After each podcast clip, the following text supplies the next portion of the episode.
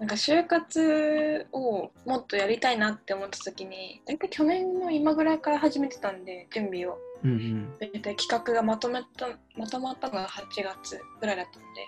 うん。でこっから就活第2回生みたいなのもできたんですけど卒生をある程度緩くやりつつうん。就活にちょっと本腰入れていくみたいなやり方もできたんですけどはいはいはい。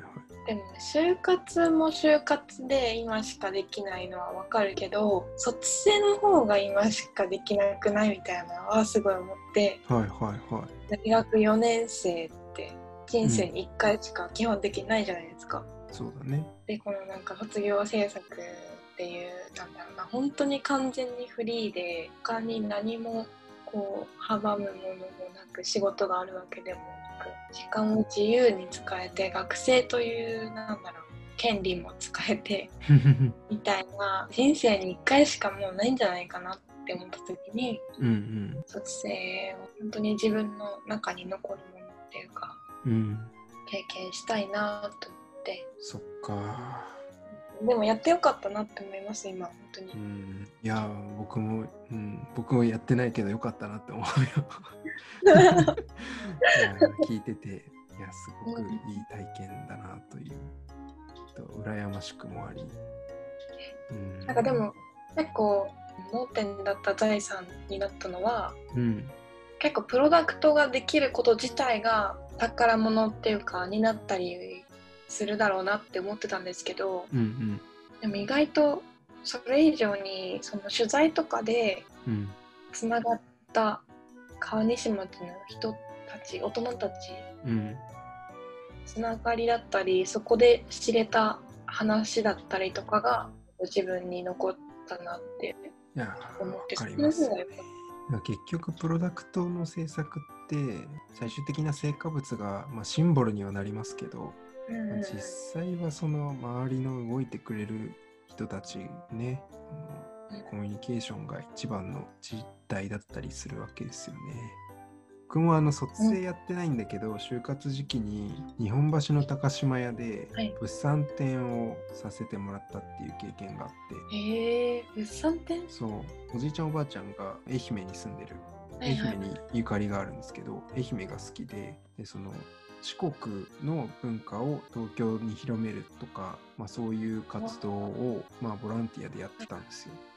へえでその中でちょっと自分発案で日本橋の高島屋とか、まあ、そういう大きいところで四国の物産展を開けばもっとこれから広がりやすくなるんじゃないかみたいな話で、と僕も大人たちに協力してもらって物産展を開きましたみたいな。へのがあすって、ごいね。もう超絶辛かったんですよ。え 結構真っ只中の時にやってたんですか？就活の。うん、真っ只中の時にやってた。やえー、すごいですね。ってたよ。もうだからもう僕にとっての卒生だね、それ。そうです僕ね大学で卒生やってなくて、卒論ですか？卒論もやってなく卒て、うん、なんかややらないで卒業できたんだけど、はいはいなんか言ってましたよね、そうそうそう。もうなんか3年間で、3年生までで単位も全部取り切って、4年目は健康診断医が行ってないのよ。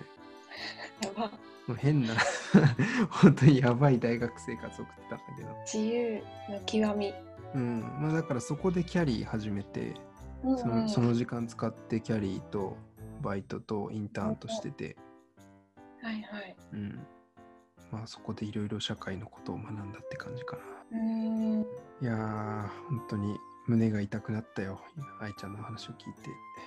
私の中ではなんかすごくそのつ辛い経験というよりも本当うんに自分の中の宝物というか、いや、いや、本当それは、本当うん。自分の子供のような存在なので、うんうんうんうん可愛くて仕方がない感じなんですけどいやー、すごい。プロジェクトの最初から最後まで、なんか愛ちゃんのペースでできたんだろうなっていうのを感じたんだけど、それはどう？ん？どういうことですか？その企画っていうところから、もうその自分が考えている、うん。えー、と自分が納得した状態で、その企画自体を進められた、実行できたっていう感じがしたんだけど、そうですね。うん。あえ？え？え？違うかな。えそれそれ以外にどうどういうパターンがあるんだい僕のさっきの物産展の話で言うと全然納得してないけど、周りに迷惑をかけないようにしなきゃっていうので。うんやってたところもあるから全然納得してないところもあるしうまくいかなかったこともたくさんあるし怒られたこともたくさんあるし、もうこの感じでやるんだったら明日からもう出店やめてくださいって言われて2日目に、え もうそのぐらいもう間に合ってなかったからー、うんうんうん。愛ちゃんよりは多分なんか辛かった印象の方が残ってるのかもしれないですね。私結構うん、恵まれたというか環境に恵まれたんですよね。う運よくというか。恵まれたっていうふうに言うとうん、結構大学のゼミ仲間とかは、うんうん。でもその仕組みを作ったのは愛ちゃんじゃんみたいな感じです褒め てくれるでもそこにこう誰と協力するかとかそういうのさえも企画だから、うんそこをミスったらやっぱり企画もどんどん崩れていくしうんそういうところもやっぱ見極めだったりうんうん設計みたいなのもやっぱ大事だったりしますよね。そうですね。はい、すいません。ということで11時過ぎちゃったんで、そうですね。長々と。ちょっとまた今度あのしっぽり飲みながら聞かせてください。そうですね。はい。では今日はありがとうございました。お疲れ様でした。お疲れ様です。はい。じゃあねー